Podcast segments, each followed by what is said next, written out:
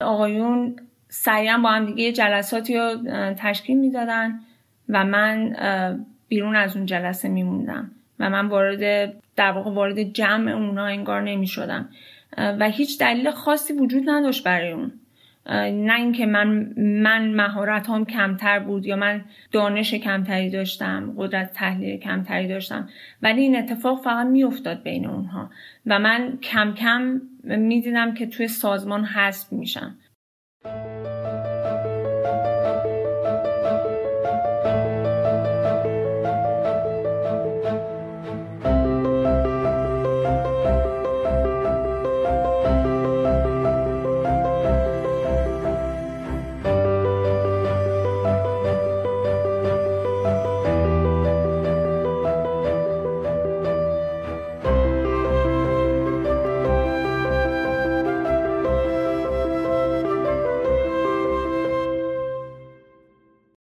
سلام من هدیه میری مقدم هستم و این قسمت 15 همه روزنه که در شهریور ماه 1399 ضبط میشه. در روزن من در مورد چالش های زنان در جامعه امروز و برابری جنسیتی صحبت می‌کنم. این قسمت یکم با تاخیر منتشر میشه. علتش هم چیزی نبوده جز درگیرهای شخصی خود من. واقعیتش اینه که زندگی منم مثل خیلی های دیگه می‌تونه تغییر بکنه و طوری بشه که نفهمم چطور دارم روزها و شبهامو سپری می‌کنم. بابت این تأخیر من رو ببخشید. امیدوارم که خیلی زود و دوباره بتونم به روال عادی برگردم. مرسی از اینکه روزن رو فراموش نکردید و سراغش رو می‌گیرید. مرسی که حمایتش می‌کنید و در مورد روزن با دوستانتون هم صحبت می‌کنید. از یکی دو قسمت قبل امکان حمایت مالی از روزن هم فراهم شده. این حمایت کاملا کاملا داوطلبانه است و برای کسانی که دوست دارن توی ساخت پادکست با من مشارکت داشته باشن. لینک حمایت از روزن از داخل و خارج از کشور توی توضیحات پادکست وجود داره. این قسمت می‌خوام در مورد زنان در محیط کار صحبت بکنم. اینکه اصلا چرا حضور زنان در محیط کار در کنار مردان مهمه و چی شده که به مرور زمان این حضور کمرنگ و کمرنگ تر شده. برای تولید محتوای این قسمت از کتاب لینین خانم شرل سندبرگ استفاده کردم. شرل سندبرگ مدیر ارشد عملیات فیسبوک و یکی از موفق ترین و قدرتمندترین زنان جهان و این کتابش هم خیلی معروف و صدا کرده. شما می‌تونید نسخه صوتی این کتاب رو از صفحه روزن در پلتفرم نوار با 25 درصد تخفیف خریداری بکنید. لینک این صفحه هم توی توضیحات پادکست براتون می‌ذارم. شریل این کتاب رو با یک خاطره شروع می‌کنه. اون زمانها باردار بود و تو شرکت گوگل کار می‌کرده. به واسطه بارداری نزدیک به سی کیلو هم اضافه وزن پیدا کرده بوده. به سختی هم راه می‌رفته. گوگل اون روزها شرکت بزرگی شده بود و پیدا کردن جای پارک توی پارکینگ برای خودش مصیبتی بوده. یک روز اول صبح که یه جلسه خیلی مهمی داشته خانم سندبرگ می‌خواسته بیاد سر کار. توی پارکینگ جای مناسبی پیدا نمی‌کنه و مجبور میشه کلی دورتر پارک بکنه. پیاده رفتن اون مسیر طولانی باعث میشه که حالش بد بشه.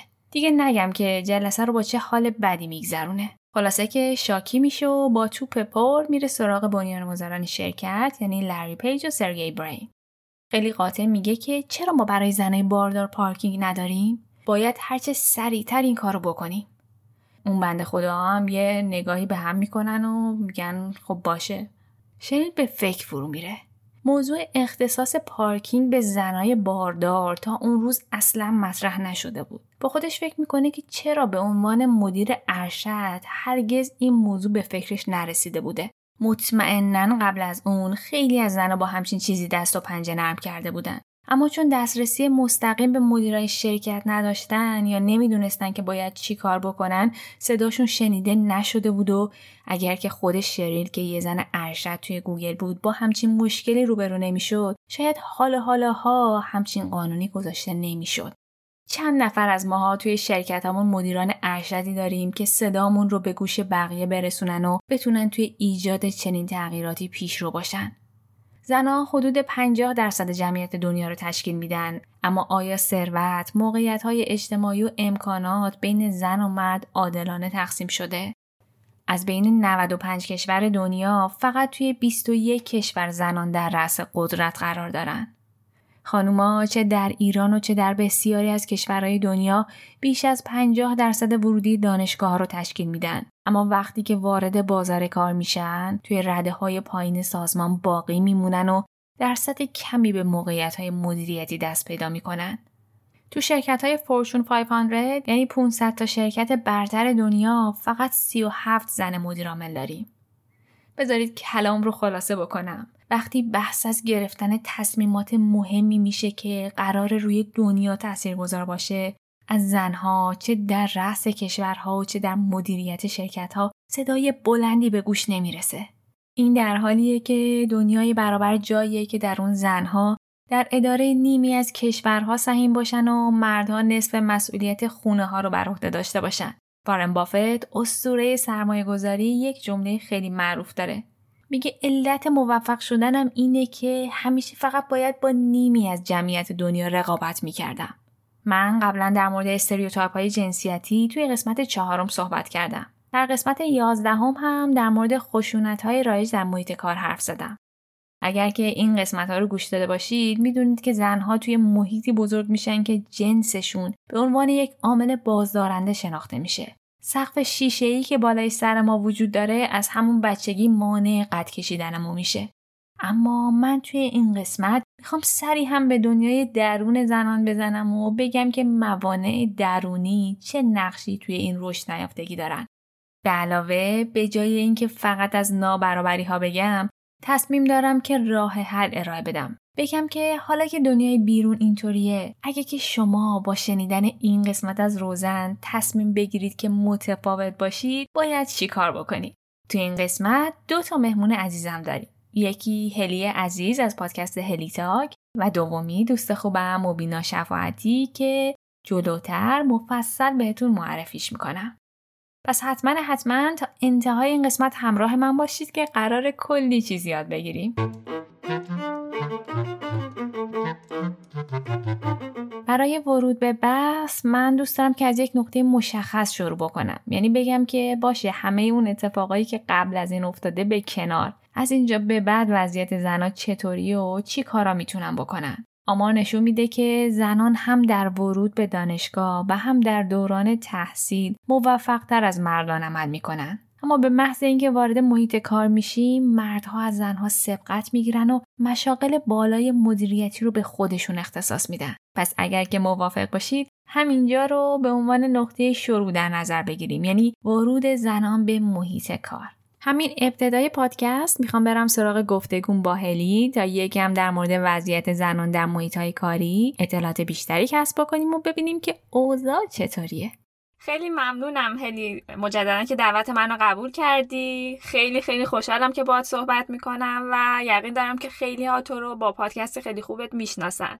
و با هم آشنا من خودم هم چند بار بهت گفتم که خیلی از پادکستت استفاده کردم و جزو مخاطبای سرسختت هستم. ولی می‌خوام که به رسم هر مصاحبه ای اولش ازت بخوام که خودت رو معرفی بکنی.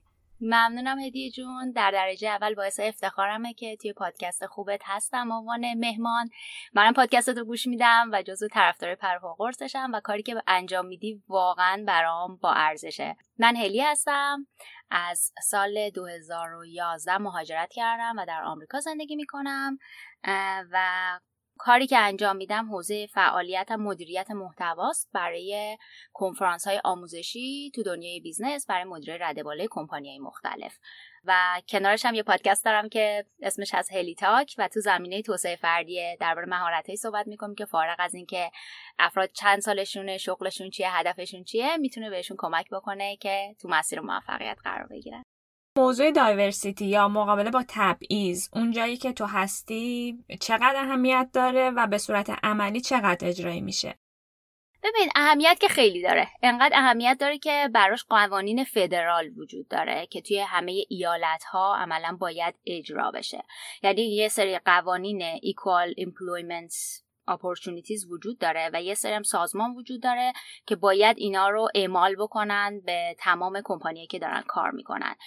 یه سازمانی هستش به صورت مخفف بهش میگن EEOC که میشه US Equal Employment Opportunity Commission یا تر ترجمه میشه گفت کمیسیون فرصت های برابر شغلی در آمریکا که بر اساس قوانینی که اعمال می‌کنن کمپانیا از نظر قانونی اجازه ندارن مثلا برای استخدام تفاوتی قائل بشن. بین آدم هایی که نژادشون متفاوته رنگ پوست مختلفی دارن مذهب مثلا مختلفی دارن جنسیتشون متفاوته ملیتشون سنشون اگه معلولیتی دارن یا ندارن. و حتی زیر آگهی های شغلی هم همیشه نوشته میشه که مثلا این کمپانی خواست که این آگهی شغلی رو الان گذاشته. فرصت برابر شغلی برای کسایی که نژاد از هر نژادی از هر ملیتی با هر جنسیتی با داشتن یا نداشتن معلولیت مثلا فرصت شغلی مساوی ایجاد می‌کنه. یعنی شما نمی‌بینی مثلا توی آگهی شغلی اونطوری که زمانی که من ایران بودم مثلا به وضوح می‌زنن ترجیحاً خانوم یا ترجیحاً آقا.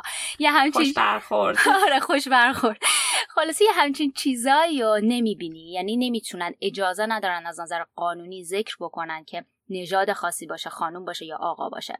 و یه چیزی هم که وجود داره وقتی که آدم بره نگاه بکنه پیشو بگیره می‌بینه که این قوانین هم یه روزه ایجاد نشدن. یعنی یه قانون کلی بوده بعدن هی به مرور به این بند اضافه شده برای کسایی که دارای معلولیت هستن یا نیستن. برای کسایی که مثلا سرباز بودن یا نبودن. اینا همشون دونه دونه به مرور زمان با توجه به مقتضیات زمان اضافه شده به قوانین فدرال.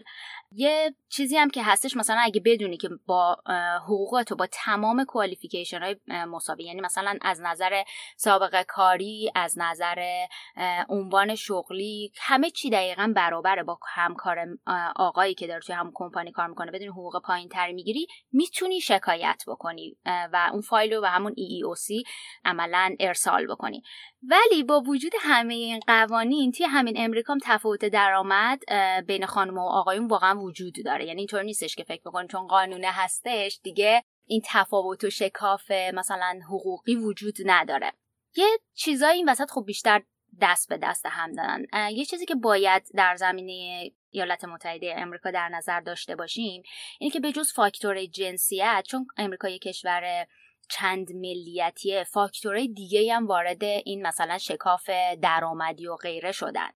مثلا رنگ پوست و نژاد واقعا اثرگذار هست با وجود که اون قوانین وجود دارن. برای مثال به صورت میانگین یه خانوم سیاه پوسته یه خانوم لاتین از یک آقای سفید پوست کمتر درآمد داره. یه تحقیق خیلی جالبی توسط پیسکل انجام شده. هر سالم انجام میشه. تحت این عنوان The States of Gender Pay Gap. که من اینو حتما لینکشو برات میفرستم. اگه دوست داشتی با مخاطبات به اشتراک بگذار. که نشون میده تو همین سال 2020 توی دو زمینه اومدن این شکاف درآمدی رو بررسی کردن. یکیشو بهش میگن uncontrolled که یعنی فارغ از اینکه مثلا برای اون شغل چند سال سابقه کار چه مثلا تخصصی لازمه. کلا همه مثلا مشاقل رو بیایم در نظر بگیریم. در ازای هر یک دلاری که یه آقا درآمد داره هر خانم 81 سنت حقوق می‌گیره.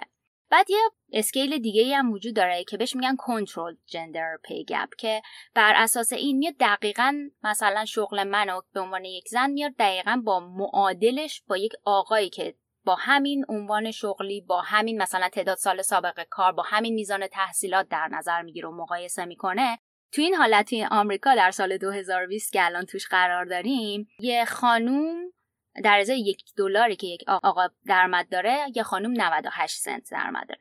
حالا هدیه الان مطمئنم. یه سری از کسایی که دارن صحبت های منو میشنون مثلا تو دلش میگه حالا بابا آسمون که به زمین نیومده فرقش توی مثلا دو حالت چند سنت که بیشتر نیستش. ولی وقتی پای مقایسه به میون میاد حقیقتش اینه که ما باید یه تصویر بزرگتری رو ببینیم. مثلا میگم بیایم از تصویر بزرگتر نگاه کنیم بیایم باید کل دوره کاری یه فرد رو نگاه کنیم توی آمریکا به صورت میانگین یه آدم چهل سال کار می‌کنه. دوره کار کردن مفیدش چهل ساله. و به صورت میانگین هم هر کمپانی سه درصد هر سال می‌ذاره روی حقوق کارمندش.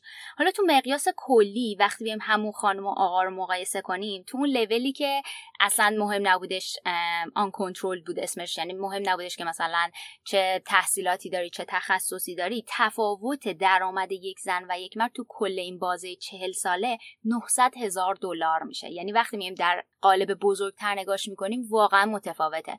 و وقتی که بیم دقیقا در نظر بگیم که با همون میزان مثلا تحصیلات با همون عنوان شغلی مشخص. و بعد اینو در نظر می‌گیریم تو بازه زمانی چهل سال هشتاد هزار دلار فرقش میشه. یعنی یک خانم با مثلا یه میانگین حقوق در آمریکا بیشتر از یک سال بعد بیشتر کار کنه نسبت به یک همکار مرد که بخواد اون درآمد و نهایتا داشته باشه. یعنی مثلا آقا می‌تونه 40 ساله بازنشست بشه خانم بعد 41 سال و نیم کار بکنه که اونقدر درآمد داشته باشه.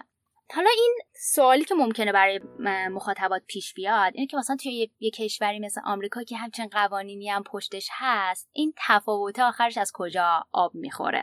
خصوصا که میگم یه قانون محکمی پشتش هست میشه فرد بره مثلا شکایت بکنه و غیره. یه چند تا عامل هستن که تاثیر گذارن یکیش این وقفه کاریه که خانمها به خاطر زایمان و گاهی وقتا بزرگ کردن بچه توی کارشون ایجاد می‌کنن. این تفاوت درآمدی رو نهایتا ایجاد می‌کنه. یکی دیگه می که خانم هایی که مادر هستن گاهی وقتا میان شغله پایینتر یا قبول می‌کنن به خاطر اینکه اون شغله انعطاف پذیری بهتری داره. مثلا از نظر ساعت کار تعداد ساعت کار یا مثلا اینکه می‌تونن دورکاری کنن و غیره بهشون یه مقدار انعطاف پذیری بیشتری میده و همین دلیل حاضر میشن که شغلای پایینتری و, و نهایتا درآمد پایینتری داشته باشن در مقایسه با یک آقایی که کاملا از نظر کوالیفیکیشن برابره باهاشون.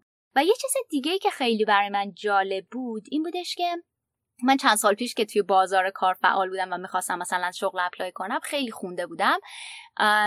یادمه که نوشته بود که این تحقیق شده و ثابت شده که خانم ها در مقایسه با آقایون چانه زنی شغلی انجام نمیدن از همون اول. یعنی احتمال اینکه اون عددی که مثلا اون کمپانی بهشون پیشنهاد میده رو قبول کنن بدون اینکه چونه بزنن که بخوام بیشتر بگیرن خیلی زیاده در مقایسه با یک آقا.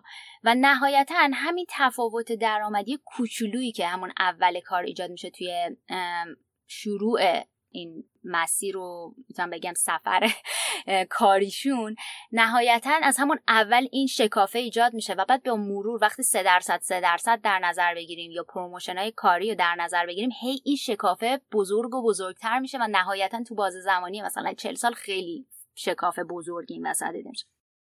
و بعد حالا اصلا بیا همه اینا رو بذاریم کنار.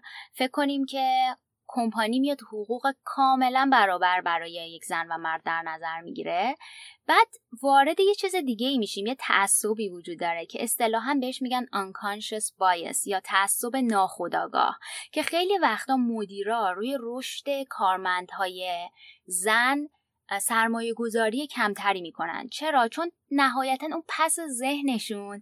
اینو دارن که این کارمند زن قراره که مثلا یه وقفه کاری بین کارش بده چون می‌خواد مثلا زایمان بکنه احتمال داره بعد از اینکه زایمان کرد اصلا تصمیم بگیره بمونه تو خونه یکی دو سال.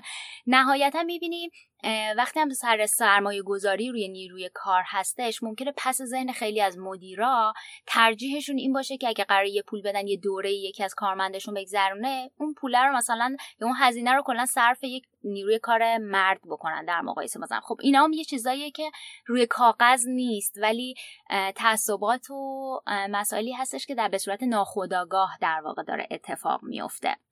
یه تحقیقی تو همین زمینه انجام شده تو سال 2017 تو آمریکا که نشون میده که 25 درصد خانوما برای شغل کاملا مشابه حقوق کمتری می‌گیرن نسبت به همکار مردشون. و اصطلاحا بهش میگن motherhood penalty یا جریمه مادری که خیلی واقعا مسئله غم اسمش هم خیلی درد داره به نظرم.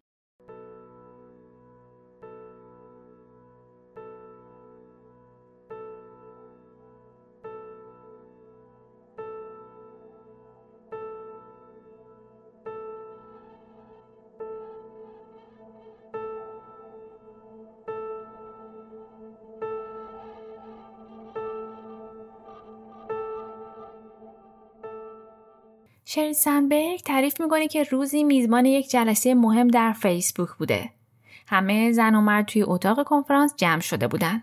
اون کنار یه بوفه هم چیده بودن تا مهمون ها بتونن از خودشون پذیرایی بکنن. وقتی که شریل مهمونا رو دعوت می‌کنه که برن غذاشون رو بردارن، مردا میرن بشقاباشون رو پر می‌کنن و پشت میز میشینن. اما زنها وقتی بشقابشون رو پر می‌کنن میرن و روی صندلی های گوشه اتاق میشینن. شری زنها رو دعوت می‌کنه که بیان و پشت میز بشینن اما اونها توجهی به حرفش نمی‌کنن در واقع متوجه نبودن که با این کار ساده دارن خودشون رو از محوریت جلسه دور می‌کنن و به حاشیه می‌برن این مثال رو زدم تا بگم وقتی از موانع درونی حرف می‌زنم منظورم چیه. یه لحظه به هم گوش کنید. بیایید و به آخرین موفقیتی که در محیط کاریتون به دست آوردید فکر کنید. فرقی نمی‌کنه که خانم یا آقا هستید. به من بگید که چرا موفق شدید. مثلا بگید که توی کارم موفق شدم چون که یه چند ثانیه صبر می‌کنم تا فکراتون رو بکنید و جواب بدید. تحقیقات میدانی میگن وقتی این سال رو از مردان می‌پرسن اونها موفقیتشون رو به توانمندی و شایستگی های درونی خودشون ربط میدن. مثلا میگن من موفق شدم چون خیلی اون کار رو بلد بودم یا اینکه مهارتم توش خیلی زیاد بود. اما در مقابل وقتی که از زنها این سال رو می‌پرسن اونها موفقیتشون رو به عوامل خارجی نسبت میدن. میگن موفق شدم چون خیلی براش تلاش کردم. یا چون مدیرم ازم حمایت کرد و همکارای خوبی داشتم. این موضوع در مورد شکست ها هم صدق می‌کنه. وقتی که یک مرد در امتحان قبول نمیشه میگه به اندازه کافی درس نخونده بودم یا با این واحد درسی حال نمی‌کردم. ولی وقتی که از زنها این سال رو می‌پرسن اونها فکر می‌کنن که رد شدن چون به اندازه کافی باهوش یا توانمند نبودن. تحقیقات نشون میده که زنها معمولا عملکردشون رو پایین تر از واقعیتی که هستن می‌بینن و مردها عملکردشون رو بهتر از واقعیت. خانم سندبرگ میگه که وقتی که سهام فیسبوک تو بورس عرضه شد و ایشون به واسطه سهامداری توی اون شرکت تبدیل به یک میلیونر شد روزنامه نیویورک تایمز مقاله‌ای در موردش نوشت و گفت این زن خیلی خوششانس بوده که تونسته وقت درستی به فیسبوک ملحق بشه. به علاوه نبایدم از نقش mentor ای خوبی که تو زندگیش داشته هم گذشت. متوجه مسئله شدید این مقاله تمام توانمندی های این زن رو نادیده گرفته بود.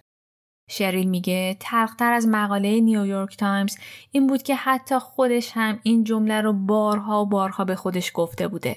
اینکه برای به دست آوردن این موفقیت خیلی تلاش کرده و افراد زیادی هم بهش کمک کردن. سال 2011 نشریه فوربس لیستی از 100 زن قدرتمند دنیا رو منتشر کرد.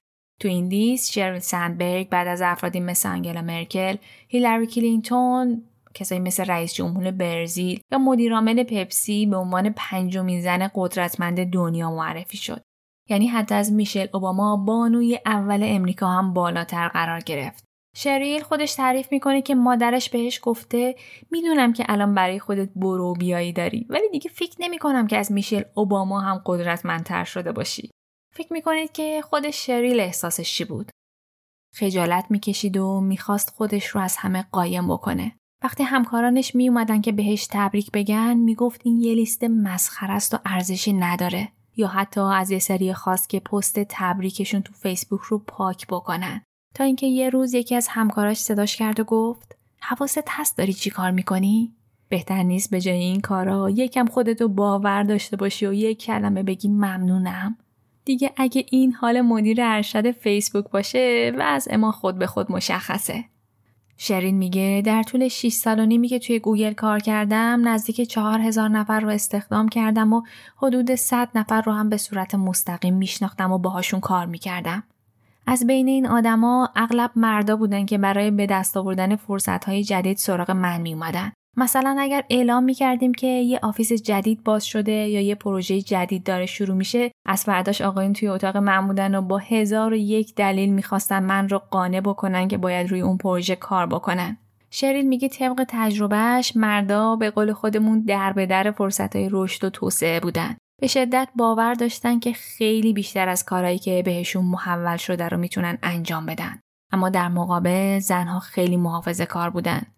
مدام خودشون رو زیر سوال می بردن و می‌گفتن نمی‌دونم که بتونم توی این موقعیت عملکرد خوبی داشته باشم. یا فرصت خیلی جذابیه ولی تا به حال همچین کاری نکردم. یا اینکه می‌گفتن هنوز خیلی چیزا هستش که باید توی این کار فعلی یاد بگیرم. وقتی که از خانم واریر مدیر ارشد تکنولوژی سیسکو پرسیدن که مهمترین درسی که از اشتباهاتت گرفتی چی بوده جواب داد وقتی کارم رو شروع کردم به خیلی از پیشنهاداتی که بهم می‌شد جواب منفی می‌دادم. می‌گفتم این حوزه تخصصی من نیست. نمی‌دونستم که مهم تسلط داشتن روی تمامی حوزه ها نیست. مهم اینه که بتونم سریع یاد بگیرم و اون آموخته ها رو به کار ببرم.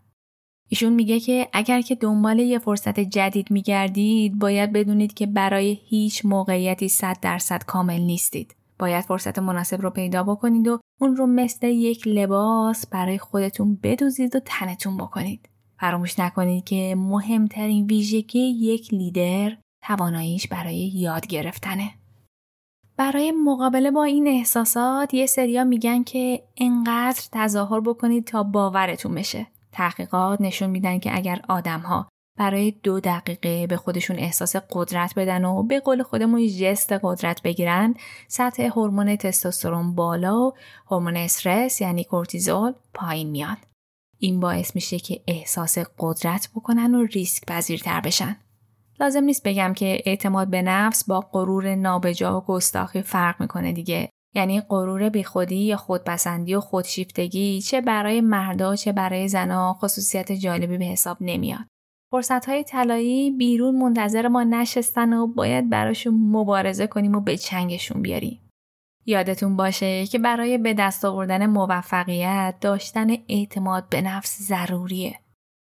خب برای اینکه برای هر بخش این پادکست یک نمونه واقعی داشته باشیم همونطور که ابتدای پادکست گفتم با دوست خوبم مبینا شفاعتی یک مصاحبه جذاب داشتم. بذارید اول یکم مبینا رو بشناسیم و بعد ببینیم که آیا خودش درگیر همچین قضیه بوده و اگر که بوده برای برطرف کردن این موضوع چیکارا کرده.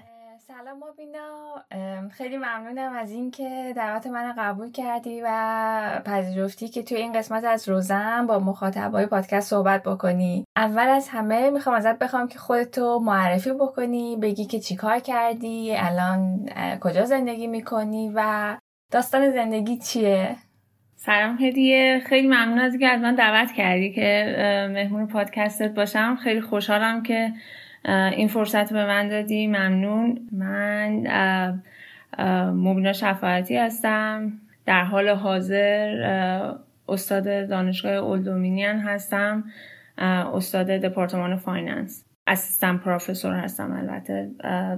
و من الان هشت ساله که از ایران مهاجرت کردم لیسانس هم رو تو ایران خوندم توی رشته مهندسی صنایع. و بعد از اون MBA خوندم. تو دوره MBA با هم دیگه هم کلاسی بودیم خیلی پروژه رو با هم انجام دادیم خیلی کلاس رو با هم رفتیم. و بعدش تو ایران هم یه مدت کار می‌کردم. توی چند تا شرکت کار کردم و بعدم دیگه اومدم آمریکا که اینجا توی دوره دکترای رشته مالی finance مشغول شدم. و الان هم یک ساله که assistant professor دانشگاه Old Dominion هست. مبینا من توی پادکست یه قسمتی در ارتباط با این صحبت می‌کنم که همه خانم‌ها سری موانع درونی دارن که این موانع درونی باعث میشه که در واقع رشد کمتری رو تجربه بکنن. می‌خواستم ازت بپرسم که تجربه خودتو در ارتباط با این موضوع چی بوده و اگر که همچین تجربه داشتی تو چطوری تونستی حلش بکنی؟ من البته مثل خیلی از خانمهای دیگه این تجربه رو داشتم چون به طور سنتی در واقع خانم ها خب میشنون در توی زندگیشون از همون کوچیکی. منم شنیدم. شنیدم که مثلا خانم ها توی رشته های خیلی ریاضیاتی یا رشته هایی که خیلی های تک باشه خیلی رشته های مردونه و شاید خانم ها به اون اندازه نتونن رقابتی عمل بکنن. و طبیعتا مثلا توی از دوران کودکی اینو همیشه توی مهمونی های خانوادگی و اینها حس می‌کردم که شاید به اندازه بقیه اقوام بچه های فامیل بچه های پسر فامیل نمی‌تونستم در مورد مثلا اگر اونها راجب توی جمعای مردونه راجب مسائل سیاسی اقتصادی یا مثلا در مورد پیشرفت های تکنولوژیکی و این مسائل صحبت می‌کردن شاید کسی منتظر نظر من نبود. ولی خوشبختانه خانواده خودم پدر مادر خودم این سعی می‌کردن که این باور از بین ببرن که من ناتوانم از این که بخوام تو این حوزه ها نظر بدم و اظهار نظر بکنم. این اون فشارها بود و در این حال یه سری حمایت ها هم بود. همه اینها باعث می‌شد که همیشه یه ترسی وجود داره. اینکه آیا آیا من می‌تونم مسئله ریاضی رو حل کنم؟ و بعد امتحان می‌کنیم و می‌بینیم می‌تونی حل کنی. آیا من می‌تونم یه برنامه کامپیوتری بنویسم؟ بعد این کار رو امتحان می‌کنیم و می‌بینیم می‌تونیم بکنیم. حرف زدن توی جمع. آیا من می‌تونم با صدای بلند محکم نظرم رو توی جمع بگم؟ و همیشه اون شروع شروع خیلی راحتی نبوده. اینطور نبوده که همه منتظر باشن که من یه چیزی بگم. ولی خب امتحان کردم و در طول به تدریج تمرین کردم. بخیر موانع شخصیتی هم هست ولی چون به صورت سنت به خانم ها کمتر فرصت داده میشه و تمرین کمتری دارن برای اینکه مثلا تو جمع صحبت کنن یا راجع به یه سری حوزه های خاصی که مردونه به نظر میان نظر بدن. طبیعتا شروعش سخته و شاید با تمرین برای من در طول زمان بهتر شده. تو اشاره کردی که توی خانوادت اینجوری بوده که این در واقع اعتماد به نفس رو بهت می‌دادن. می‌خوام ببینم که به طور مشخص مثلا تجربه به ذهنت میاد که حالا با وجود این اعتماد به نفسی که داشتی یا فضایی که توش رشد پیدا کردی توی محیط کاری یا تو محیط دانشگاهی یک موقعیتی پیش اومده بوده و تو برای مثلا گرفتن اون موقعیت شغلی جدید یا پیشرفت کردن یا برای درخواست یه چیزی اقدام نکردی و بعدا متوجه شدی که این به خاطر این بوده که اون حس اعتماد رو به خودت نداشتی. ببین مثال های کوچیک کوچیک زیادیه که می‌تونه تو هر جلسه اتفاق بیفته توی هر کلاسی که رفتیم. خب بالاخره من این همه سال تو دانشگاه گذروندم تو مدرسه بودم. اینکه آیا می‌تونستم مثلا توی کلاس دانشگاه اگه جواب یه سوالی رو می‌دونستم آیا راحت بودم که دستمو بگیرم بالا و و جواب سوالو بدم؟ همیشه یه شروع سختیه.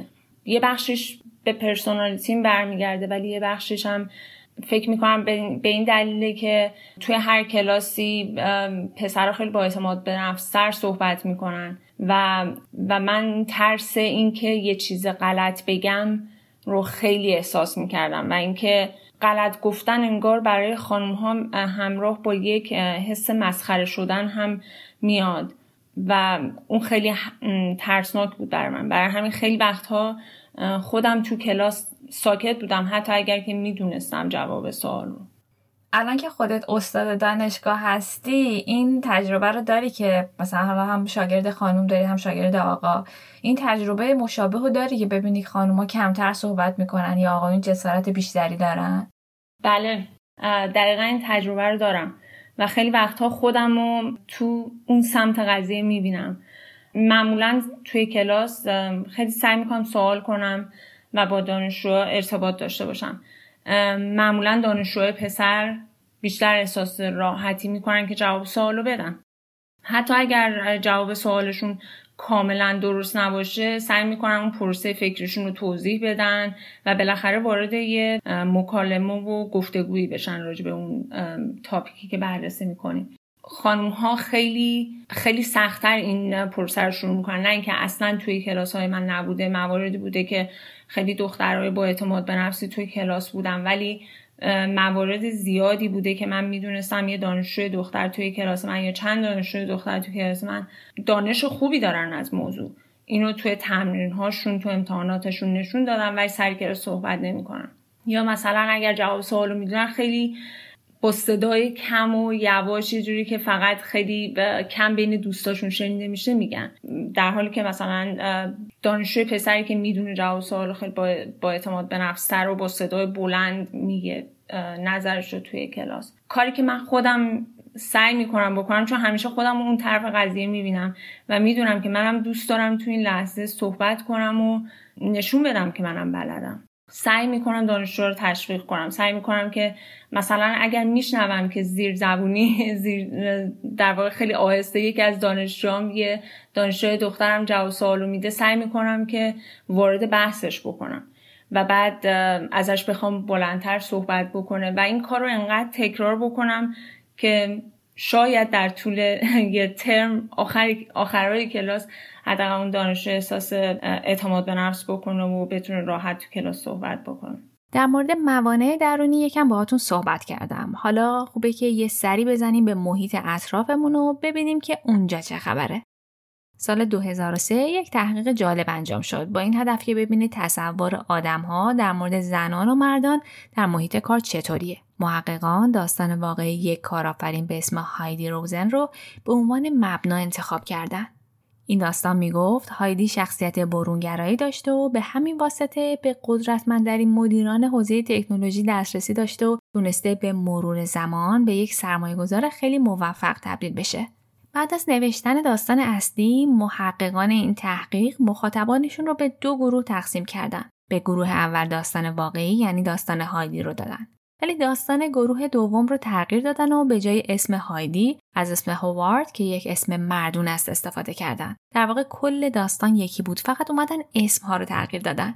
بعد هم از دانشجوها خواستن که داستان رو بخونن و نظرشون رو در مورد این دوتا کارآفرین موفق بگن. دانشجوها گفتن که هر دوی این نفرات آدمهای لایق و شایسته ای هستند. اما یه اتفاق عجیب افتاده بود. دانشجوها گفته بودن که هوارد همکار جذابی به نظر می‌رسه و دوست دارن که باهاش کار بکنن. اما اون گروهی که داستان هایدی رو خونده بودن گفتن که به نظرشون هایدی آدم خودخواهیه و کسی نیستش که بخوام باهاش کار بکنن یا حتی برای کار استخدامش بکنن. می‌بینید؟ در واقع یک تغییر اسم باعث شده بود که قضاوت آدمها نسبت به شخصیت فرد و محبوبیتش تا این حد تغییر بکنه. این تحقیق و تحقیقات مشابه دیگه نشون میده که محبوبیت یا برداشت آدم ها از موفقیت با مرد بودن همبستگی مثبت و با زن بودن همبستگی منفی داره. یعنی اگر که یه مردی موفق باشه هم زنا و هم مردا بیشتر دوستش دارن. اما زنان موفق رو آدما کمتر دوست دارن. ممکنه که به صورت مستقیم موضوع رو بیان نکنند اما توی رفتار و تعاملاتشون این قضیه مشاهده میشه. لابد ممکنه بگید خب اینکه دیگران در مورد چی فکر می‌کنن چه اهمیتی داره؟ واقعیتش اینه که مهمه. برای موفقیت در زندگی شخصی و حرفه‌ای مهمه که دیگران بهت حس مثبت داشته باشن. مثلا وقتی که قراره یه نفر ارتقا پیدا بکنه اینکه مدیرش حس مثبتی نسبت بهش داشته باشه یا همکارانش نسبت بهش احساس راحتی بکنن اهمیت زیادی داره. این موضوع یکی از موانع رشد و ارتقای زنان در سازمان ها به حساب میاد. این بار که در مورد همکارتون فکر می‌کنید این تست رو با خودتون انجام بدید. جای زنان رو با مردان عوض کنید و ببینید که آیا در مورد هر دو جنس یه جور فکر می‌کنید.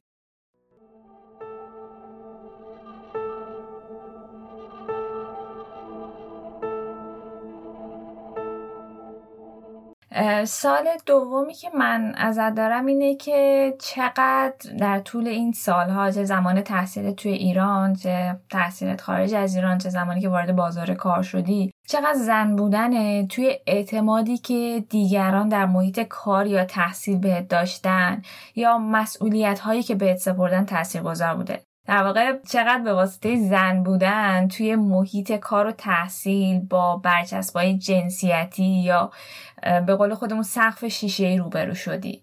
روبرو شدم. سعی کردم پشتشون گیر نکنم یادم اولش که همون موقع که از دانشگاه فارغ تحصیل شدم برای دور لیسانسم خیلی دنبال کار بودم و احساس می‌کردم که می‌دونم دقیقا چی کار می‌خوام بکنم. توی یه حوزه های خاصی از رشته مهندسی صنایع خیلی سرمایه گذاری کرده بودم سعی کرده بودم نرم افزاراش رو یاد بگیرم و خودم برای بازار کار آماده کنم.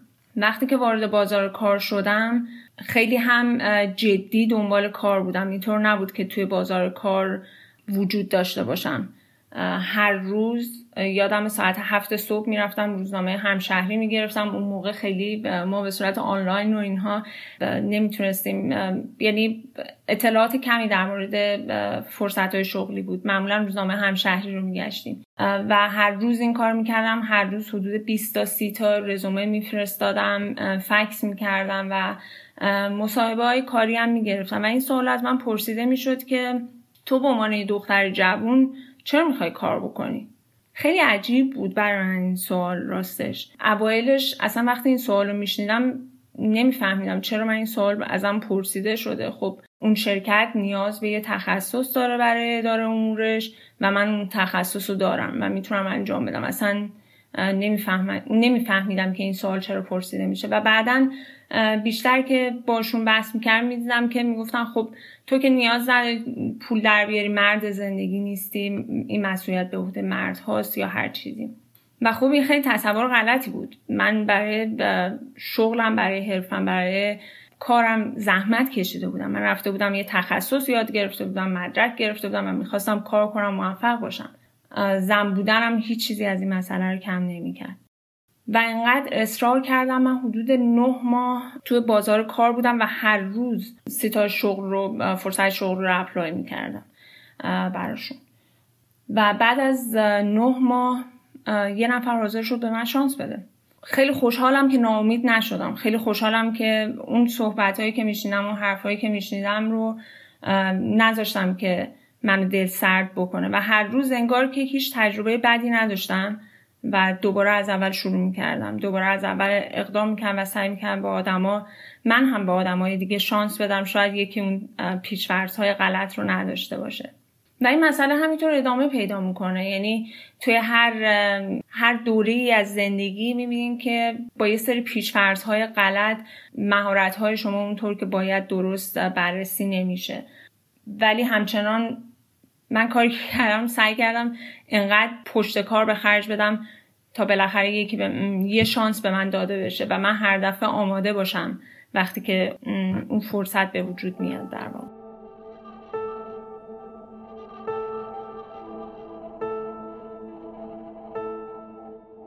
من از سال 2011 اواخر سال 2011 یعنی می‌تونم بگم 8 سال و نیم الان تقریبا که اینجا دارم زندگی می‌کنم و تجربه خب کار کردن تو محیط های مختلف هم داشتم. یعنی تو محیط آکادمیک کار کردم توی کمپانی با سایز خیلی کوچیک کار کردم. الان کمپانی که کار می‌کنم از نظر اون تقسیم بندی تو سایز متوسط محسوب میشه. سازمان مثلا غیر انتفاعی کلا یه چند جای مختلف رو کار کردم. ولی فکر می‌کنم که تجربه آدما می‌تونه خیلی فرق بکنه و یکی از دلایل دوباره برمیگرده به اون چند ملیتی بودن کشور آمریکا و همچنین سایز کمپانی هم اثر گذاره مثلا من یکی از اولین تجربه کاریایی که داشتم توی شرکت سایز کوچیک بود و مدیرای رد بالاش از اروپای شرقی بودن که این فرهنگ و رد پای این فرهنگ اروپای شرقی کلا تو فرهنگ سازمانی هم به وضوح دیده می‌شد. بعد حالا محیط کاری این ربطی به اروپای شرقی نداره ولی محیط کاری خیلی سمی بود. تبعیض واقعا به وضوح دیده می‌شد. و چون کمپانی سایزش کوچیک بود یه دپارتمان مشخص مثلا منابع انسانی هم وجود نداشتش. یعنی وقتی کمپانی سایزشون کوچیکه برای استخدام گاهی وقتا میان به شرکت های دیگه که کارشون پیدا کردن نیروی کاره رجوع می‌کنن و لزوما خودشون یه دپارتمان مشخص منابع انسانی که از حقوق کارمندم نهایتا دفاع بکنه وجود نداره. و عملا اگه می‌خوای بری مثلا به رئیست شکایت بکنی وقتی کمپانی خیلی کوچیکه احتمالا اصلا همون کسی که باید به شکایت کنی هم خود رئیست. خیلی کاری از دستت بر نمیاد.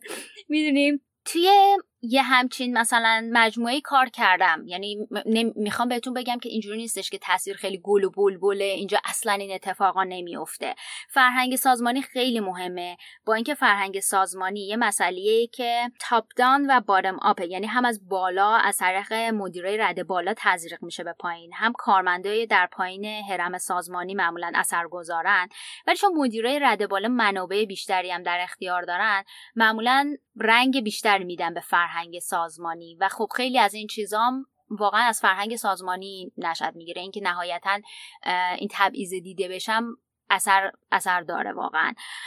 الان در حال حاضر دارم توی سازمان با سایز متوسط کار می‌کنم. و حالا واقعا می‌تونم بگم خوششانسی. توی چهار سال گذشته این سازمانی که من براش کار می‌کنم جزو بهترین 25 کمپانی سایز متوسط شیکاگو برای کار کردن بوده. یعنی از نظر فرهنگ سازمانی منابعشون و این خب این رد پای تبعیض واقعا خیلی کم توش دیده میشه. ولی خب همچنان پیش میاد. مثلا من ممکنه یه میتینگی برم با خارج از سازمان خودمون و بعد مثلا ببینم که آره مثلا یه آقایی که نشسته توی اون میتینگ مثلا ممکن کاملا منو اصلا نادیده بگیره. من چند وقت پیش توییت هم دربارش گذاشته بودم که یه جلسه رفته بودم و آقای اصلا کلا انگار من نامرئی بودم توی اون جلسه. دو تا همکار دیگه خب از نظر سنی خیلی بالاتر بودن آمریکایی بودن مرد سفید پوست بودن و اصلا کلا من وجود نداشتم انگار توی اونجا خب خیلی تجربه بدی بود. ولی باز میگم این خیلی تاثیرگذاره که توی چه کمپانی آدم کار بکنه. اینا خیلی اثرگذار. من همه مدلش رو تقریبا تا الان تجربه کردم ولی از جایی که الان کار می‌کنم واقعا راضیم. احساس می‌کنم که مدیرای رده بالش واقعا خوب تونستن مدیریت بکنن. فرقی نمی‌کنه مرد باشید یا زن. همه دوست دارن نردبان ترقی رو بالا برن. اما این روزا میگن که محیط کار بیشتر از اینکه شبیه نردبان باشه شبیه یه زمین بازیه جایی که توش پر از تاب و سرسره و وسیله های دیگه است باید یه مدتی از نردبونش بالا بری و یه مدتی هم تاب سواری بکنی تحقیقات سال 2010 نشون میده که هر امریکایی تا سن 46 سالگی نزدیک به 11 بار شغلش رو عوض می‌کنه. پس دیگه حرف از بالا رفتن یه نردبون تو محیط کاری نیست. توی دنیای امروز میگن یکی از مهمترین ویژگی هایی که وقت انتخاب شغل باید در نظرش بگیریم پتانسیل رشد اونه. حالا چه position شغلی و چه خود شرکت. بنیانگذار گوگل یه جمله معروف داره. میگه اگه بهت پیشنهاد دادن که سواری سفینه فضایی بشی نپرس قرار رو کدوم صندلی بشینم سری بپر بالا و سوار شو حالا تحقیقات نشون میدن که زنها توی تغییر محیط کار محافظه کارتر از مردان هستن این محافظه کاری اگرچه ریشه تو چیزای مختلفی داره اما در نهایت باعث میشه که زنها رشد کمتری رو تجربه بکنن. برای تبدیل شدن به رهبر خوب لازمه که تجربیات متفاوتی داشته باشیم و ریسک نکردن باعث میشه که این تجربیات رو به دست نیاریم.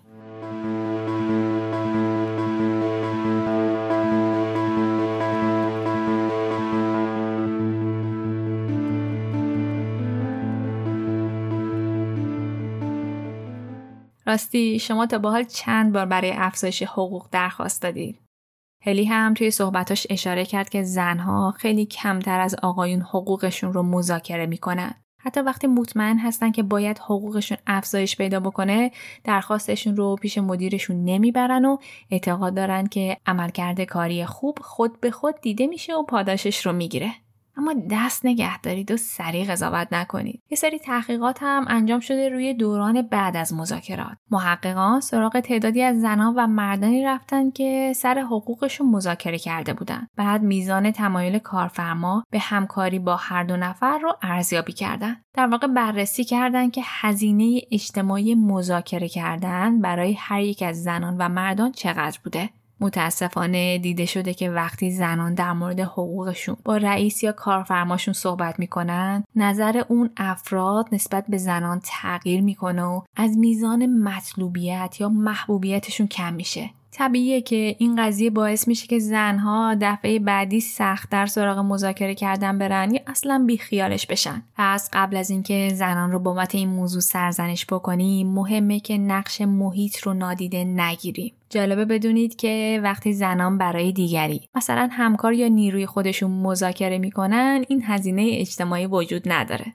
اما حالا چی کار میشه کرد؟ فنون مذاکره زیادی وجود داره. اصلا یه سری کتاب وجود داره در مورد اینکه چطوری مذاکره بکنیم. این فنون به شما یاد میدن که مذاکره رو طوری پیش ببرید که انگار شما و رئیستون یه طرف میز نشستید. مثلا اگه موقعیت سازمانیتون بالا نیست می‌تونید بگید که نمی‌دونم که افراد همرده من چقدر روی حقوقشون مذاکره می‌کنن. اما من امیدوارم این جلسه بتونه توانمندی من رو توی مذاکره نشون بده و ثابت بکنه که می‌تونم این توانمندی رو در راستای اهداف شرکت هم به کار ببرم. یا اگر که در سطوح سازمانی بالاتری هستید می‌تونید بگید این اولین و آخرین باره که ما دو طرف این میز میشینیم. برای من مهمه که بتونم روی خواسته های خودم برای این موقعیت شغلی مذاکره بکنم تا بتونم به شما اطمینان بدم که در آینده هم می‌تونم منافع شرکت رو با همین اطمینان دنبال بکنم و توی مذاکرات نتیجه مثبت بگیرم. سعی کنید که مذاکرتون رو با دلایل منطقی پشتیبانی بکنید. اگر برای حقوق مذاکره می‌کنید به دستاوردها و عملکردتون در طول زمان اشاره بکنید. هیجانی نشید و تند نرید. حرفهای طرف مقابل رو خوب بشنوید و سعی کنید که گفتگوتون رو بر اساس اون حرفها تنظیم بکنید. و مهمتر از همه فراموش نکنید که اگر یک بار شکست خوردید دلیلش این نیستش که ناامید بشید و دست از تلاش بردارید. پس بیاید این بخش رو جمعبندی بکنیم. پذیرش ریسک دنبال فرصت های جدید بودن و مذاکره برای ارتقا همه از عوامل مهمی هستند که برای پیشرفت لازمه که درون خودتون تقویتشون بکنید. آلیس واکر نویسنده آمریکایی یه جمله خیلی معروف داره. میگه می‌دونید بیشتر مردم کی قدرتشون رو از دست میدن؟ وقتی که فکر می‌کنن قدرتی ندارن. خوبه که این جمله رو خوب به خاطر بسپاریم.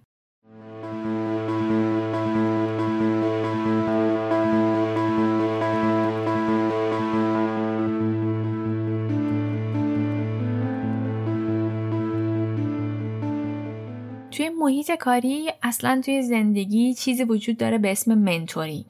mentor یه فردیه که تجربه یا دانش بیشتری داره و قراره که یک فرد با تجربه و دانش کمتر رو راهنمایی بکنه. mentor می‌تونه به لحاظ سنی کوچیکتر از فرد دیگه باشه اما مهم اینه که یک حوزه تخصصی مشخص داشته باشه و توی اون موضوع حرف برای گفتن زیاد داشته باشه. این نقش توی سازمان ها اهمیت بسیار زیادی داره. یه مدیر می‌تونه mentor یکی از نیروهای جوانش بشه و بهش کمک بکنه. مثلا در مورد مهارت های نرم مثل مذاکره، feedback دادن و مدیریت جلسات بهش مشاوره بده و کمکش بکنه که اون فرد بتونه این کارها رو به بهترین شکل ممکن انجام بده. آمار نشون میده که مردهای رد بالای سازمان بیشتر دوست دارن منتور مردان باشن. از یه طرف از اونجایی که زنان کمتری در سطوح بالای سازمانی کار می‌کنن، پیدا کردن منتور برای زنان سخت و دشوار میشه. نقش منتور یا راهنما خیلی مهمه، اما تصور جنسی در مورد ارتباط بین مردا و زنا داشتن یه منتور برای خانمها رو سختتر می‌کنه.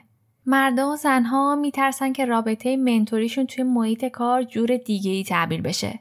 تحقیقاتی که دانشگاه هاروارد انجام داده مشخص کرده که 64 درصد مردای سطح بالای سازمان نسبت به اینکه با زنان سطوح پایینتر جلسات یک به یک داشته باشن تردید دارن. واقعیتش اینه که از دل همین جلساته که مسئولیت ها و اختیارات جدید به افراد سپرده میشه. وقتی که یه مرد رده ارشد با یه مرد جونیور توی کافه دیده میشه اسم این رابطه رو می‌ذارن منتوری و همه تشویقش می‌کنن. اما اگر که همین اتفاق برای یک زن و یه مرد اتفاق بیفته اسمشو می‌ذارن دیت کردن و آدما سرزنشش می‌کنن. این طبیعی باعث میشه که هم زنا و هم مردا از این ارتباط دوری بکنن. چون هیچ کدوم از طرفین دوست ندارن که توی محیط کار براشون حرف در بیاد. اینطوری میشه که زنها نمی‌تونن از تجربیات آدمای با سابقه تر از خود خودشون بهره مند بشن. تحقیقات نشون میده زنایی که تونستن منتور داشته باشن 50 درصد بیشتر از زنایی که همچین فرصتی رو نداشتن به سطوح بالاتر ارتقا پیدا کردن. از مبینا در مورد تجربهش از منتورینگ پرسیدم. من منتور داشتم و طبیعتا تا اینجا که اومدم خب خیلی ها بودن که من آموزش دادن به یه سری تخصص هایی رو یاد دادن یه دانشی رو آموزش دادن. در طول دوران توی از دوره مدرسه تا دانشگاه تا دکترا همیشه بوده کسی که حداقل یک نفر رو پیدا کردم که بتونه به من اعتماد بکنه. مثال اخیرش دوره دکترام هست که من تو دوره دکترا شروع کردم روی یه موضوعی که اصطلاحا خیلی کوانتیتیتیو بود. شروع کردم کار کردم. و نیاز به مهارت برنامه نویسی نسبتا خوبی داشت. در ابتدا خیلی سخت بود برای افرادی که تو دپارتمان بودن که باور کنن که در واقع من می‌تونم این کار رو انجام بدم. ولی خب استاد راهنمای من به من اعتماد کرد و در واقع با هم شروع کردیم. ولی و من بیشتر و بیشتر سعی کردم با پشت کارم یاد بگیرم و در واقع مهارت های خودم رو بیشتر کنم. و اون هم خیلی تحت قرار گرفته بود که من یک خانومم و همچنان جرأت می‌کنم که مثلا توی موضوعی که خیلی کوانتیتیتیو هست وارد بشم. و این هم خیلی برای اون جالب بود و سعی کرد که منو در واقع حمایت بکنه. یه تجربه منتورینگی که دوست داشتم داشته باشم معمولا منتورهای من آقا بودن. استادان مرد داشتم و احساس می‌کنم که به عنوان یک خانوم که توی محیط حرفه‌ای می‌خوام رشد بکنم نیاز دارم که یه تجربیاتی داشته باشم که یا نیاز به یه منتوری دارم که این مسیر رو از نگاه یک زن هم دیده. حالا یا خودش خانومی بوده که این مسیر رو رفته یا آقایی بوده که در واقع رفته منتور کرده یا از نزدیکانش کسانی بودن که خانومهایی بودن که خیلی خوب پیشرفت کردن. و بدون دقدقه های مسائل خاصی که خانم ها برای پیشرفت باش مواجه میشن چی بوده؟ من این, این مدل از منتورشیپ رو خودم احساس می‌کنم که نداشتم و اگه میداشتم خیلی بهتر بود. ولی خب همچنان فرصت هایی هست. الان خیلی از خانم ها میان تجربه هاشون رو مطرح می‌کنن. چطور پیشرفت کردن خانم های کارآفرین خانم هایی که تونستن بالاخره این وارد اصطلاحا بویز کلابا بشن و بتونن پیشرفت کنن توی لول های بالای جامعه که معمولا با مردها بیشتر پر می شده سعی کردم از تجربیات اونا استفاده بکنم. بعضی اوقات هم به صورت سیستماتیک برای مثال کنفرانس ها و اینها یه سشن های مخصوصی می‌ذارم برای خانوم ها که اونها تجربیات خودشون رو در واقع به اشتراک می‌ذارم با بقیه استادهای دانشجویانی که شاید توی مراحل اولیه کاری خودشون هستن.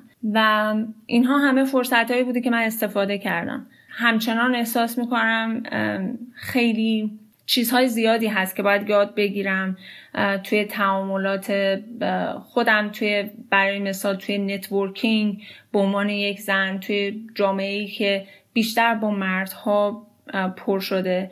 و اینها چیزاییه که باید یاد بگیرم و یه منتورینگ می‌تونه خیلی کمک بکنه. پس تو جزو کسایی بودی که این شانس رو داشتی که یک فردی رو به عنوان منتور کنار خودت داشته باشی؟ و با توجه به صحبتهایی هم که کردی و توضیحاتی که برامون دادی احتمالا پدر و مادرت منتورهای تو در زمان کودکی و حالا نوجوانی و جوانی بودن با تمام حمایت هایی که کردن و حالا ساپورت هایی که برات داشتن. بله.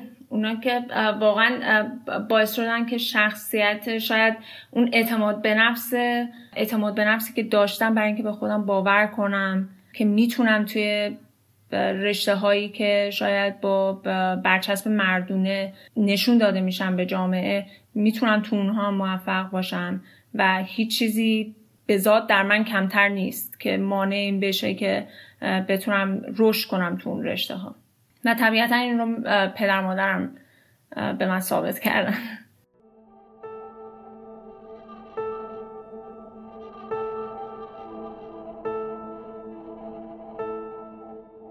یه سری کارها هستش که خب میشه کرد. همون توی ایران میشه ایده گرفت. یعنی یه سری راه ها رو لزوم نداره دیگه خودمون بریم. می‌تونیم واقعا کپی برداری کنیم الهام بگیریم حتی و ازش استفاده بکنیم. مثلا اگه بخوام به یه سری چیزایی که فکر می‌کنم واقعا ارزشمندن اینجا انجام میشه و می‌تونیم توی ایران هم مثلا انجامشون بدیم اشاره بکنم اینه که میشه یه سری تشکل ها داشت یا یه سری مثلا سازمان ها زیر مجموعه داشته باشن که بخوام به خانمها کمک بکنن. یه کاری که می‌کنن اینه که خب در درجه اول میان این شکافه رو پررنگ ترش می‌کنن و ممکن یه سری گروه مجازی و غیر مجازی برای خانم ها وجود داشته باشه. مثلا اینجا برای اگه search بکنی مثلا توی صنایع مختلف هست. مثلا هستش گروه هایی برای women in tech خانم هایی که توی تکنولوژی صنایع مربوط تکنولوژی دارن کار می‌کنن. women in STEM توی science and technology engineering and math women in manufacturing هایی که توی کارخانجات دارن کار می‌کنن. و کاری که می‌کنن این که خانم ها اومدن این گروه ها رو درست کردن. بعد حالا مثلا یه کارهای دیگه به صورت جانبی انجام میدن.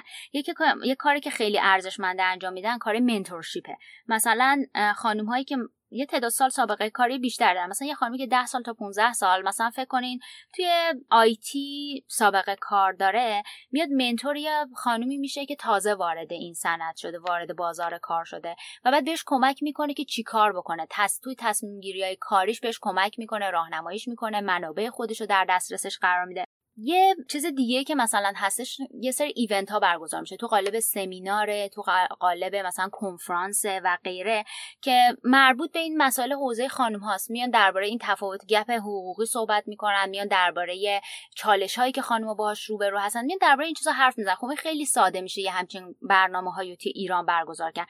اگه بخوام مثلا یه مثال بزنم همین کنفرانسی که من خودم مدیریت محتواشو به عهده دارم یه کنفرانسی که سالانه برگزار میشه. بیشتر از هزار نفر تو شرکت می‌کنن از 50 تا کشور. بعد یک روز از این کنفرانس و یه دونه سالن 500 نفری رو ما اختصاص میدیم به یه مثلا مینی کنفرانسی که تو دل این کنفرانس بزرگه برگزار میشه. بهش میگیم ویمن این سپلای چین فورم که مربوط به زنهایی هستش که تو این صنعت دارن کار می‌کنن.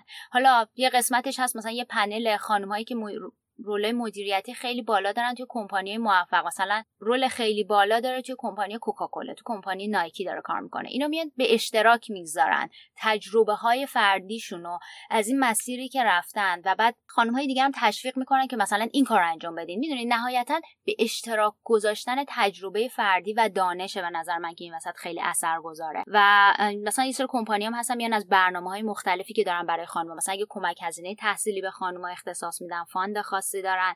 اگه مثلا مادن گروه های مثلا مثل گروه مادرانی که در مثلا کوکاکولا کار می‌کنن.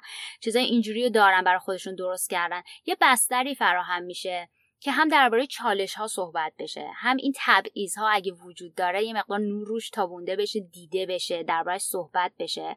همین که همیشه هم درباره مثلا جنبه منفی نیستش. یعنی برای جشن گرفتن موفقیت ها صحبت کردن درباره اینکه خب حالا قدم بعدی چیه؟ چی کار باید بکنیم؟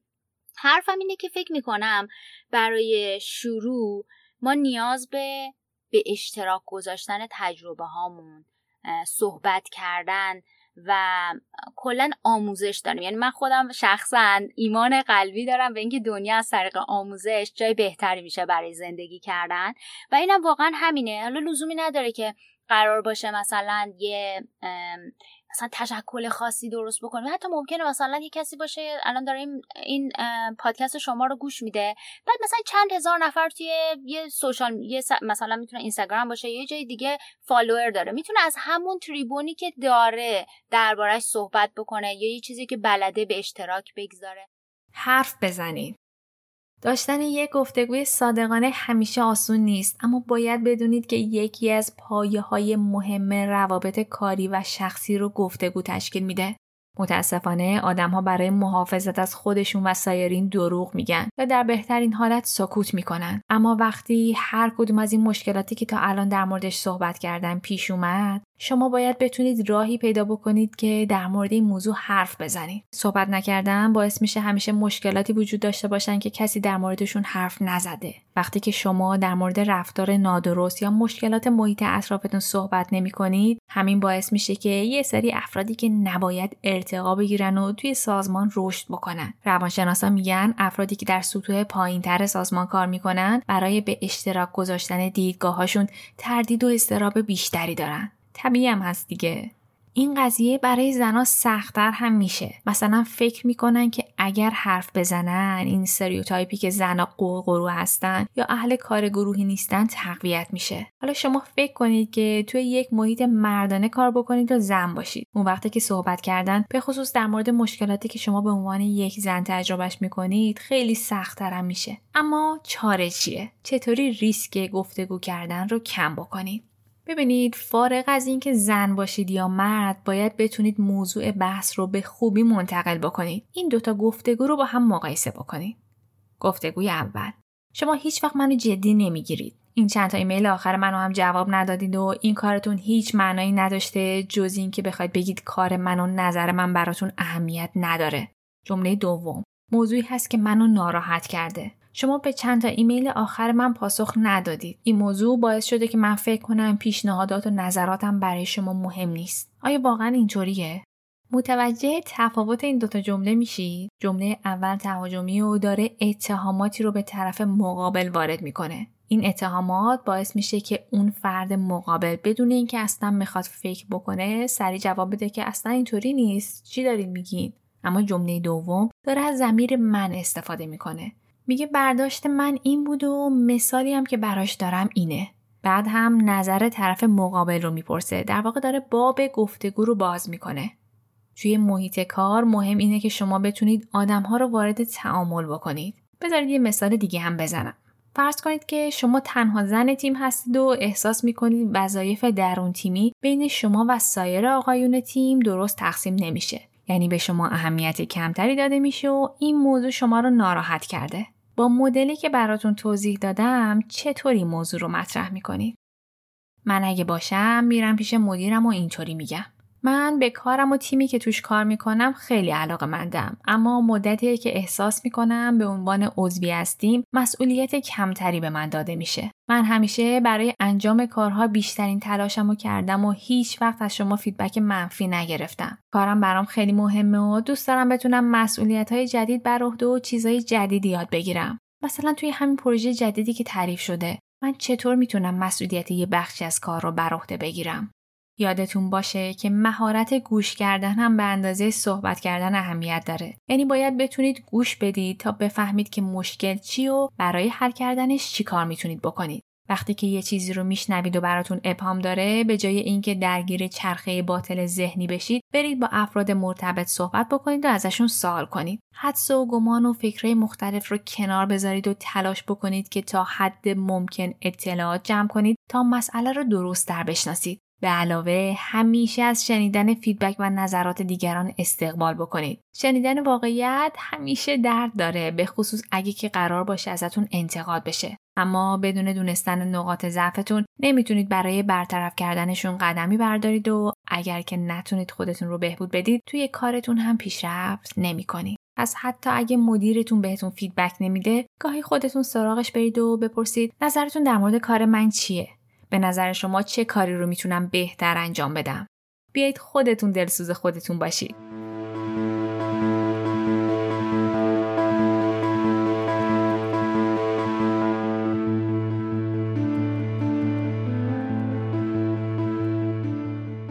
به نظر من گل این قسمت از پادکست موضوعی که الان می‌خوام مطرحش بکنم. اگر که زن هستید یقین دارم که از کودکی در مورد این موضوع شنیدید. بهش فکر رو باهاش دست و پنجه نرم کردید. اینکه در کنار اینکه یک زن همسر یا یک مادر هستید چطور می‌تونید زندگی حرفه موفقی هم داشته باشید؟ شریل تعریف می‌کنه که روزی یک زن جوانی از همکاراش می‌خواد که خصوصی باهاش صحبت بکنه. با هم به اتاق کنفرانس میرن و زن از شریل می‌پرسه که چطور تونسته بین کار و زندگی شخصی تعادل ایجاد بکنه. صحبتشون گل می‌کنه و شریل احساس می‌کنه که مسئله زن خیلی ضروریه. ازش می‌پرسه که چرا اینقدر نگرانی؟ بچه داری و هنوز نتونستی نقطه تعادل رو پیدا بکنی؟ زن جواب میده که نه بچه که ندارم ولی دوست دارم برای آینده برنامه ریزی بکنم. شریل می‌پرسه این یعنی تو پارتنر تصمیم گرفتید که به بچه دار بشید؟ زن میگه که نه من اصلا ازدواج نکردم. بعد یهو می‌زنه زیر خنده و میگه راستش الان حتی دوست پسرم ندارم. دخترها از سن پایین این پیام رو دریافت می‌کنن که باید بین موفقیت در محیط کار و همسر یا مادر خوب بودن یکی رو انتخاب بکنن. به خصوص تو فرهنگ ما رسانه ها مدام تبلیغ می‌کنن که مادران شاغل مادران خوبی نیستن.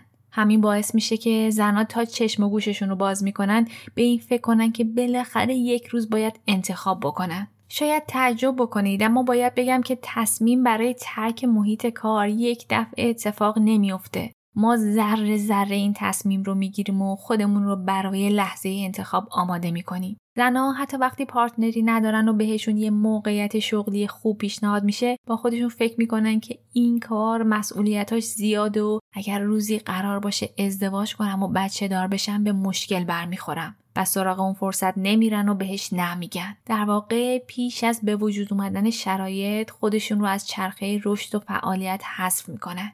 تو دنیای واقعی شما اگه همین امروز پارتنرتون رو پیدا بکنید و همین امروز هم تصمیم بچه دار شدن بگیرید و دست به کار بشید و بخت هم باهاتون یار باشه بازم نه ماه با تولد و نگهداری از بچه فاصله دارید. نه ماهی که می‌تونید توش کلی چیز یاد بگیرید و کارهای مهمی انجام بدید. حالا فکر کنید که یک زن وقتی که از دانشگاه فارغ و تحصیل میشه و از همون سن 22 سالگی مدام به این فکر می‌کنه که باید انتخاب بکنه. پس از همون اول به کارهای جدید و فرصتهای جذاب نمیگه. به واسطه همین نگفتنا اون زن تو سن سی سالگی با اون جایی که می‌تونسته باشه کیلومترها فاصله داره. این زن تصمیم برای مادر شدن رو 8 سال پیش گرفته و به خاطرش 8 سال درجا زده.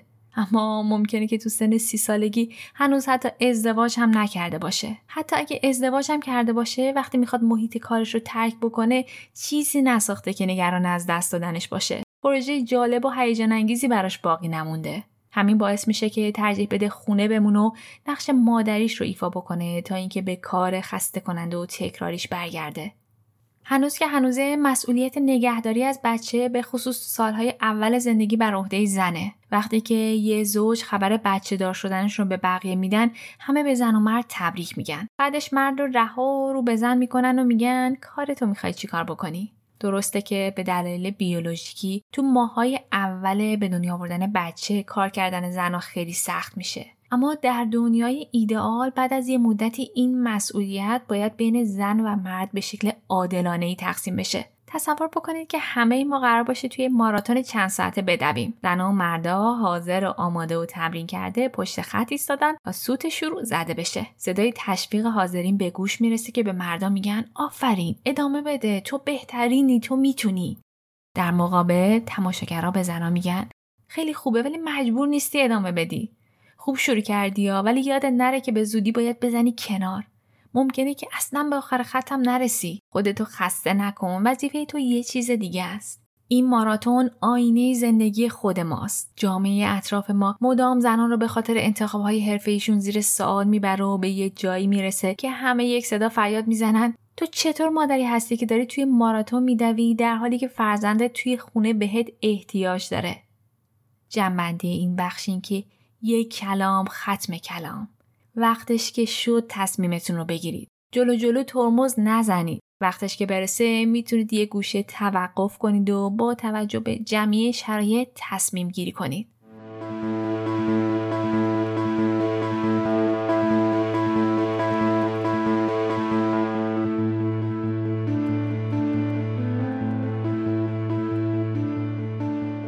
به زوجهای اطرافتون فکر بکنید و اونایی که مرد و زن همزمان کار می‌کنن و در نظر بگیرید. زن و مرد چقدر در انجام کارهای خونه با هم مشارکت دارن. تحقیقات میگن که وقتی مرد و زن همزمان کار می‌کنن زنها چهل درصد بیشتر از مرد از فرزندان مراقبت می‌کنن و سی درصد هم بیشتر کارهای خونه رو انجام میدن. خبر خوب اینه که این روزا مردا بیشتر از قبل توی کارهای خونه مشارکت می‌کنن. اما این مشارکت داره خیلی مورچه‌ای رشد می‌کنه. واقعیتش اینه که همزمان با اینکه زنا دارن توی محیط کار توانمند میشن مردا هم باید توی انجام کارهای خونه به توانمندی برسن. حتما تو دور اطرافتون شنیدین که مردا از این شکایت می‌کنن که مسئولیت کار خونه به درستی بهشون تفویض نمیشه. یعنی اینکه کار درست بهشون سپرده نمیشه و زنا می‌خوان مردا اون کار رو دقیقا همونجوری که خودشون می‌خوان انجام بدن.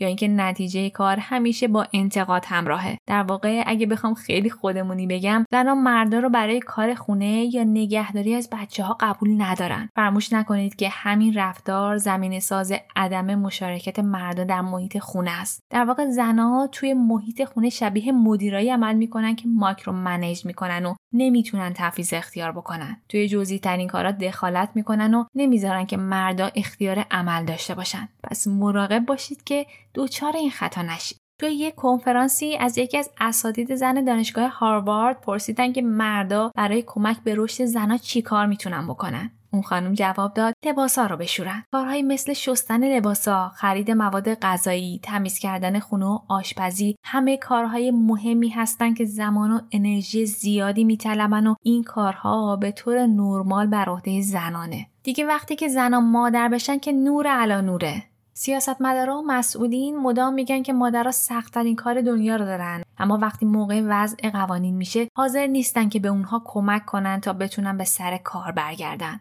تنها 40 درصد از مادران مجددا شروع به کار می‌کنن و 20 درصد از اونا بعد از بازگشت با کاهش حقوق مواجه میشن. من اصلا نمی‌خوام منتقد زنانی باشم که با اختیار و آگاهانه تصمیم می‌گیرن که قبل یا بعد از تولد نوزادشون کارشون رو ترک بکنن. این تصمیم کاملا شخصی و تصمیم اون زنان هم قابل احترامه. حرف سر اینه که موانع اجتماعی و قانونی برای کسانی که این تصمیم رو ندارن برداشته بشه. شمایی که این اپیزود رو میشنوید آیا شما فکر می‌کنید که نقش پدر توی تربیت بچه ها باید کم رنگتر از مادر باشه؟ اصلا این نگاه برای آقایون هم ضرر داره. چرا باید مردان رو به عنوان نانآور اصلی زندگی بشناسیم؟ چرا باید آقایون همیشه با این فشار در زندگی روبرو باشن و ارزشمندیشون به موفقیتشون در کار و داشتن درآمد بالا گره بخوره؟ توی خیلی از کشور کشورها این بحث وجود داره که بعد از به دنیا آمدن نوزاد پدران هم بتونن مرخصی بگیرن به هر حال پدرها هم دوست دارن که روزهای طلایی تولد نوزادشون رو در کنارش باشن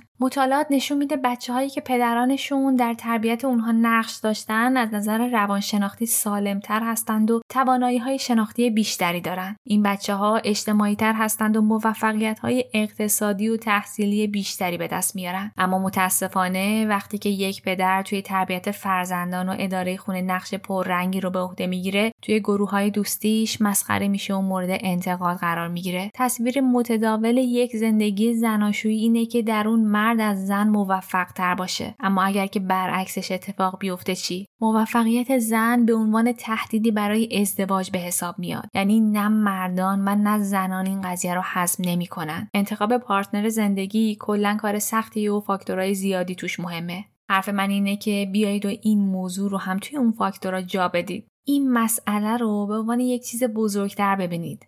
دنبال کسی بگردید که بخواد یک شراکت برابر داشته باشه. کسی که عدالت و برابری براش ارزش داشته باشه و بخواد توی همه بخشای زندگی چه انجام کارهای خونه چه تربیت و رشد بچه ها مشارکت بکنه. مطمئن باشید نسل بعدی اگر که تو همچین محیطی بزرگ بشه سالمتر و موفقتره. شما می‌تونید زمان آشنایی با پارتنرتون اونو تو موقعیت های مختلف امتحان بکنید. چطور که باهاش سفر میرید یا اینکه توی مهمونی و وقت گپ و گفت با بقیه مورد ارزیابی قرارش می‌دید. توی این مورد هم آزمایشش کنید. ببینید که چقدر موفقیت حرفه‌ای شما براش مهمه. مثلا یه بار قرارتون رو جابجا بکنید به این دلیل که باید بیشتر سر کار بمونید. یا وقتی که توی کار سرتون شلوغه ازش بخواید که توی کارهای جانبی کمکتون بکنه. مثلا لباساتون رو از خشکشویی بگیره یا یه سری از خریداتون انجام بده. بعد ببینید چیکار می‌کنه. عکس چیه؟ در نهایت هم مطمئن باشید که هیچ چیزی جذابتر از داشتن یه پارتنری نیستش که معتقد به برابری و عدالت در رابطه باشه. از مهمونای این قسمت پرسیدم که حرف آخرشون برای مخاطبای پادکست چیه؟ حرف آخرم اینه که یه چیزی که من فکر می‌کنم کمکم کرد توی همه این سالها پشت کار و دل سرد نشدن بود. یکی از چیزهایی که کمکم کرد. اینکه اگر که کسی در واقع توانایی های من رو کم ارزیابی می‌کنه صرفا به خاطر جنسیت من این یه مشکلیه در باورهای اون فرد. و من نیاز ندارم رویاهامو بر اساس باورهای غلط دیگران تنظیم بکنم. من رویاهام بر اساس توانایی خودم تنظیم می‌کنم. بر اساس اون چیزهایی که خودم دوست دارم به دست بیارم تنظیم می‌کنم. و اینکه بعضی ها منو کمتر می‌بینن باعث نمیشه که من خودم خودم رو کم ببینم. من به خودم همچنان باور دارم و همه سعیم می‌کنم که پیشرفت بکنم. یه مسئله دیگه ای هم که وجود داره اینکه مطمئن هستم که خیلی کمک می‌کنه که ما هم تو محیطمون تاثیر بذاریم. ما هم سعی کنیم که توجه بکنیم به هایی که دارن کنارمون تلاش می‌کنن برای اینکه آینده خودشون رو بسازن برای اینکه آینده خانوادهشون رو بسازن برای اینکه به جامعهشون کمک بکنن. خیلی مهم هست که ما سعی کنیم همدیگر رو حمایت کنیم. نیاز نداریم که منتظر بمونیم تا خودمون قربانی یه تبعیض جنسیتی تو محیط کار باشیم تا صحبت بکنیم. خیلی مهم هست اون موقع صحبت بکنیم. ولی که نیاز نداریم منتظر اون لحظه باشیم. اگر که می‌بینیم که همکار خانم ما قربانی تعویض جنسیتی است یا نمی‌تونه رشد بکنه می‌تونیم برای اونها هم صحبت بکنیم. اگر که می‌تونیم دوستمون که می‌دونیم قابلیت های زیادی داره و تلاش کرده و تخصص داریم می‌تونیم اون رو پرزنتش بکنیم به یا به اون نتورکمون معرفیش بکنیم این کار بکنیم. و همین که ما بتونیم اون جامعه رو محیط کار و حتی یه جامعه رو بهبود بدیم برای همدیگه برای خودمون هم در آینده جامعه بهتری خواهد بود در مجموع جامعه بهتری خواهد بود که بتونیم توش پیشرفت بکنیم. راستشو بخوای آره یه چند تا نکته کوچولوه که دلم می‌خواد که این آخرش اضافه بکنم. یکیش این که توی این مسیر خانم ها بدون حمایت و پشتیبانی از آقایون موفق نمیشن. یعنی که اینو حتی اگه برگردیم به اون سندلی های مدیریتی نگاه بکنیم چه اون قضیه CEO ها چه مثلا مدیرای رده بالا senior executive هم اگه نگاه بکنیم از هر 100 تا صندلی 71 از صندلی ها برای آقایونه. فقط 29 تاش برای خانماست یعنی ببین نگاه بکنی چه از نظر تغییر سازمانی در نظر بگیر. نهایتا این از بالای چارت اعمال شدنه گره می‌خوره به اینکه آقایون بخوان همراه باشن با خانم ها توی این مسیر. پس یکی اینکه توی این مسیر نباید جدا بکنیم خودمون رو ازشون. یعنی فکر کنیم که مثلا الان خانم ها به تنهایی قرار این مسیر رو برن. ما نهایتا یه مسیریه که به همراهی یه آقایون توش احتیاج داریم و باید یه چیزی باشه که کنار همدیگه این تغییر رو ایجاد بکنیم. یکی از چیزایی که می‌خواستم بگم اینه و نکته دومم این که این قضیه یه سفره. یعنی این شکافه تو هیچ جای دنیا یه شبه پر نشده. تو کشور ما یه شبه اتفاق نمیفته باید صبور باشیم و ثابت قدم باشیم. و نهایتا هدیه من می‌خوام از تو تشکر کنم. به خاطر پادکست خوبی که درست می‌کنی و برای اینکه روی مسائل مختلف در حوزه زنان می نور میتابونی و دربارهشون صحبت می‌کنی. من عمیقا از ته دلم باور دارم که تغییرات بزرگ از همین جاها شروع میشن واقعا خسته نباشی